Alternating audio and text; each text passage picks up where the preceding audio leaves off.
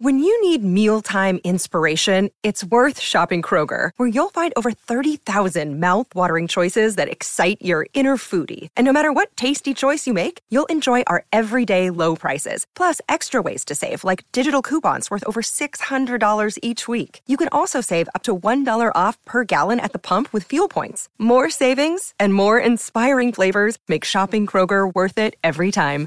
Kroger, fresh for everyone. Fuel restrictions apply.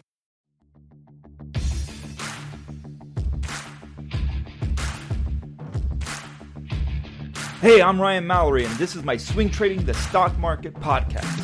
I'm here to teach you how to trade in a complex, ever changing world of finance. Learn what it means to trade profitably and consistently, managing risk, avoiding the pitfalls of trading, and most importantly, to let those winners run wild.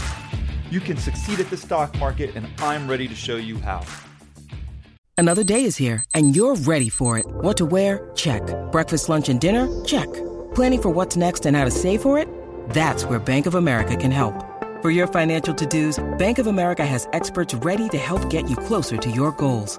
Get started at one of our local financial centers or 24-7 in our mobile banking app. Find a location near you at bankofamerica.com slash talk to us. What would you like the power to do? Mobile banking requires downloading the app and is only available for select devices. Message and data rates may apply. Bank of America and a member FDIC. Hey, everybody, this is Ryan Mallory with swing trading the stock market. And today's podcast episode, we're going to be talking about trailing stops. We're going to be talking about covered calls and selling puts on stocks that you'd like to own in the future. So, pretty full show today. And today's email comes from a guy, we're going to call him Rufus for the Florida Redneck name. And for those who wonder why I give Florida Redneck names to people, it's just essentially to conceal their identity. So, Rufus writes Ryan, I love the podcast. You've really upped my game with these very useful tips. Feel free to call me Rufus, which I have. I have a large portfolio and have been swing trading successfully mostly in 2020 through 2021 and unsuccessfully in 2022. Haven't blown up my account yet because I manage risk per your instructions. I'm net positive, actually very positive, but have had a string of losers in 2022. Three questions for you.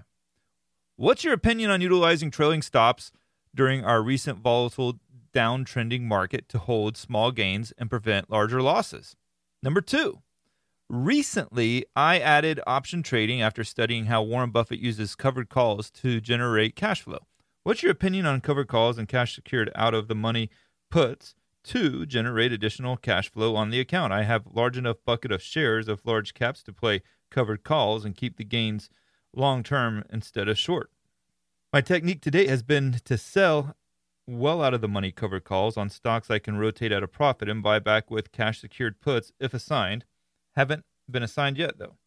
I've also sold puts on stocks that I'd like to own that have good fundamentals and technicals that make sense at position sizes similar to what I would swing trade, selecting a strike price well below current levels of support with more support below those strike prices. Working so far, but I do value your opinion. I don't like trading options. I just using them for extra additional streams of income on the account. Appreciate your thoughts. Thanks, Rufus. So, good email, and we're going to tackle all these questions. But first, what am I drinking? I was able to come across, unexpectedly so, a bottle of Old Forester single barrel barrel strength. It's this blue label that you can get. I got it at Total Wine, spent about $90 on it, and not overly crazy about spending that much on a bottle of bourbon. But I did because I love the Old Forester products. I love the 1870, the 1897, the 1910, the 1920, the birthday bourbons, if you can actually find them. But this one here comes in at 64.1%. Remember, it's single barrel barrel strength. And the proof is 128.2. So it's uncut, unfiltered. It's going to come in hot. Now, to the nose. Nose is a bit of a burner, man. It definitely wakens you up but the smell is actually pretty cool. There's this like creme brulee smell to it, really nice. Now, on the taste side, you get this like licorice type flavor. It's like minty, but the ooh, the heat though, boy, it gives you oh, it gives you some like serious pepper. It'll definitely make you cough a little bit, and it's a straight up throat chaser, man. This thing will burn you right down the throat. It's not like it goes down into the intestines and just set your whole body on fire like some of these barrel proof bourbons will do, but this one gets kind of close to it. overall, not bad. I don't think it was as good as I was hoping for it to be. I have high expectations when it's Old Forester. It kills me, but I can't give it over an eight. I think I got to just give it a 7.8. It's 72% corn. I like that aspect of it. I like the mash bills that are, you know, high on the corn side, but I just can't give it over an eight. I think 7.8 is pretty respectable, but it's definitely not as good as some of their other product lines. So, Old Forester single barrel barrel proof 7.8. Now, back to Rufus. So, a couple of things that I pick up on right out of the gate, and I've seen this with a lot of emails, and that's where people will tell me they started trading in 2020 and they did really good for a couple years right after the COVID crash. And then 2022 hits and they lose all their profits and they don't know what to do now. Now, this guy at least hasn't lost all his profits, but he does have a string of losers that he's alluding to here, and he's not sure what to do about it. So many of the traders out there have never experienced a bear market. And so, if you've been trading even since 2010, you really haven't seen a nasty bear market. The one that we saw in 2018, it lasted about two months. I mean, two out of the three months, it was significantly down. And then it eventually saw where the Fed stopped raising rates and tightening and reversed their policy. The market went soaring back up. And then you had the COVID sell off where they did emergency rate hikes when things started getting really bad and the market reversed and put the bottom in right there that day. So there's been some sell offs, but there haven't been prolonged sell offs. The market has always forgiven them for their errors.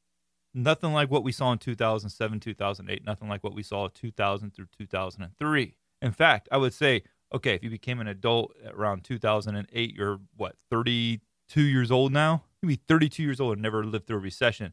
And I'm not trying to say I'm built different or anything like that, but I did come from a different time where when I came out of college, I was in the dot com bubble.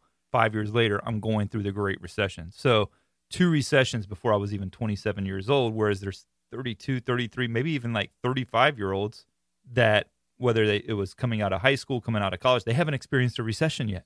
And it's kind of crazy to think that. So when you're getting something like what we're getting right now, where you have a high inflationary environment, where you have the stock market selling off significantly, and yes, we've had a nice bounce with the Nasdaq and the S&P 500 and the Russell 2000 over the past month, but overall this year the market's down significantly. And there's a lot of traders too that whether it was crypto, a lot of people made good money on crypto when it went from like $2,000 from what was that, like 2017, 2018, and then went soaring up to $69,000 this past year, topped out, and now we're back down to like 18, 19,000 at one point, and I think as of this podcast, we're sitting around 23,000. There was some good gains made, and I think I read even one story about a guy who made enough money to owe the IRS $500,000. But then 2022 hit, and the big sell off in crypto hit, and now he's lost all of it. And then when April rolled around he owed the IRS money, he didn't have the money. He owed the IRS $500,000 and while at one point he had that money, he lost it all in the market. So, moral of the story, and I don't want to get too sidetracked here, is one, make sure if you have a huge year, you're setting some money aside to be able to pay the IRS. The other thing is is to make sure that you have a market strategy or a trading strategy that takes a bear market into account. Because the strategy isn't good if you're going to make all your money during a bull market, give it all back and even more during a bear market. So you have to take that into account. It doesn't necessarily mean you have to short the market. I mean, I've been shorting the market more times than not this year, and I've done pretty good as a result of it. But that's not the only strategy. You could have a strategy where it's basically sit and wait, take advantage of some of the dead cat bounces that you get along the way, like the one we had in March off of the mid March lows, the one that we had in late May, and the one that we had in late June. You play those dead cat bounces. And then while it's not bouncing, when it's selling off, you're just on the sidelines waiting for it. It takes a lot of patience. And yes, sometimes you're going to play the bounce and the bounce doesn't actually materialize. That's fine but at least you're sitting out the majority of those days where the market's just selling off really hard. So a strategy that you have, it's great if it works in a bull market, but how does it work in a bear market? Does it function well enough to where you can keep the majority of your profits? Now, Rufus here, he says that he's still very positive on the year, and that's good. That means he is taking into account the bear market so far, but he really needs to think about it a little bit more if it's causing him to have a little bit of heartburn over the string of losses that he's had in 2022. He needs to look at how is my trading strategy taking into account a bear market because you will have more bear markets in the future. It's a given. This run that we had from 2008 to 2022, that is not normal. That has been a very accommodating Fed. No other way around it. Extremely accommodating. And trust me, when I first started trading in the early 90s, When I was investing my money, I thought the market went up forever. I never thought there would be a bear market. I didn't even know what a bear market was. And then 2000 hit. I saw the large chunk of my portfolio go down to nothing. Guess what? I learned that as a teenager there, hey, you might want to start taking into an account the fact that the market has bearish moments in it. So perpetually, yes, it does go up higher, but that doesn't mean that all the stocks are going to go perpetually higher. Some of them don't come back. Now, another question. He asks himself about the trailing stops. What are my thoughts on trailing stops? I'm not a huge fan of them. I think they're better than nothing. I feel like if you're not going to set stop losses for yourself using support and resistance or trend lines, trailing stop isn't the worst thing in the world. It's definitely a lot better than not using any kind of stop loss at all or any risk management at all. So what happens with trailing stop losses is the higher the stock goes, you can set it from a dollar amount or a percentage amount. You can essentially say, I always want the trailing stop to be 5% below the highest point that the stock reached. So if you bought it at $90 and it goes up to $100, that stop loss is now going to be at $95. So trailing stops do help you to avoid taking big losses, but they're not the best. I'm a huge fan and a believer in setting stop losses below key support levels. Trailing stops don't always do that because you could have a major support level at $100 and your stop loss is set at $100.50 just because the highest price hit was 5% higher than that and it's not taken into account that there's a key support level just below it. So the risk or potential is is that price pulls back, takes you out at 150, hits support and bounces immediately back up to the highs of that trade. It happens all the time off a key technical support level. So you have to be aware of that. And trailing stops are not my favorite option. They're better than nothing, but realize this that they don't take into account trailing stops and trend lines. I want to know when I get out of a trade, when my stop is hit, I don't want to be in it anymore. And another way too to help manage the risk is taking just partial profits along the way, taking some at a third, taking another third, taking a final third, and getting out of the trade completely. But that also helps to mitigate risk. For instance, CPI reports coming out tomorrow. I was in QID today. I took a chunk of profits out of QID, knowing that the CPI report was tomorrow. I don't know how it's going to turn out, so I wanted to decrease my risk, book some of the profits, and make the trade a little bit more manageable for myself. Now, Rufus gets in the covered calls and cash secured puts. If you don't know what cash secured puts are, first of all, I'm not a, necessarily an expert at options trading. I don't hold myself out to be that. I don't really consider it my bread and butter at all. Have I used options before? Yes, I've used it a number of times, but I don't necessarily consider myself good at it. The other thing I would probably say about options, I do like covered calls. I think that's probably one of the safest routes to take because if you buy a stock at 100 and you sell a cover call at 110, it goes up to 110. Okay, you lose your shares and you collect the premium, but you, at least you were able to collect the money from where it went from 100 to 110 and so when you're using cover calls, you're essentially collecting a premium regardless if it goes above or closes below the strike price. But you lose the shares if it closes above the strike price. And I'm hoping I'm actually explaining this good because I don't really get into options too much, but I do think that they can be pretty good. But you have to realize too, in a bull market, sometimes a good news piece can come out, and even the most docile stocks don't have a lot of movement to them, or even if the market's trading in a sideways range for like the past month or two, it can break out and then all of a sudden you're out of those shares. But at least you collected some premium off of it. Now, cash secured puts, you're essentially writing a put, and if the stock price goes below the strike, you're essentially buying it at the strike price. Even if the stock price goes down to zero, you're buying it at the strike price. So that's the risk there with cash secure puts. You also have to have the money aside to be able to buy it at any point in time that you're holding that put. So I get it. Some people say, well, I'd love to own Apple at 140, right? So you write a put for it and it goes all the way down to 125. Well, you're still having to buy it at 140 and you have to have that cash set aside to be able to do that. But if it doesn't hit it, you collect the premiums. You well, you collect the premiums either way, but at least you're not taking a loss on that put if it doesn't hit that price. So a lot of people will do that and if there's a stock that they would really like to own at a certain price, they will keep writing puts until it gets hit. Here's another example. Let's say back in September of last year, CVX Chevron. It's trading at $90 a share hasn't really been doing much at all. You're like, okay, I'll write a cover call at 110 for those shares.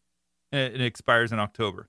October rolls around, it's trading at over $110. You just lost the shares. Yes, you collect the premium too, but you also had to sell those shares at 110, even though it might have gone up to 130, 135. So you're capping your profits on the trade when you're using cover calls. Again, it's not a bad strategy because oftentimes you will collect that premium without it hitting that strike price. But in certain bull market runs, or if there's bad news and something comes out to where a stock goes way down and you have cash secured puts on it, well, then all of a sudden you're losing pretty big. And that's probably far as I want to get into the options world because it's not something I talk very fluidly about. In some ways, it kind of feels like a different language to me at times. But both the covered calls and the cash secure puts, there's strategies that you can make money off of, but you just want to always know about the risks as well. And there's probably risks beyond that that I haven't even explained yet. So definitely do your own due diligence on that stuff and see if that's a strategy that's right for you.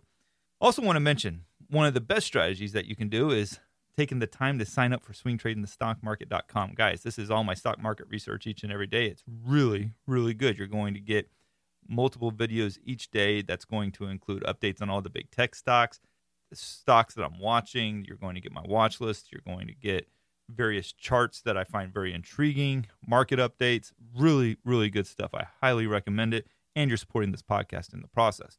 And if you enjoy this podcast, make sure that you leave me a five star review, folks. Those things do mean the world to me. They help me out to continue to build this audience. And if you have any questions, feel free to write them to me, Ryan at shareplanner.com, and I'll see if I can get them put on the air as an episode by itself.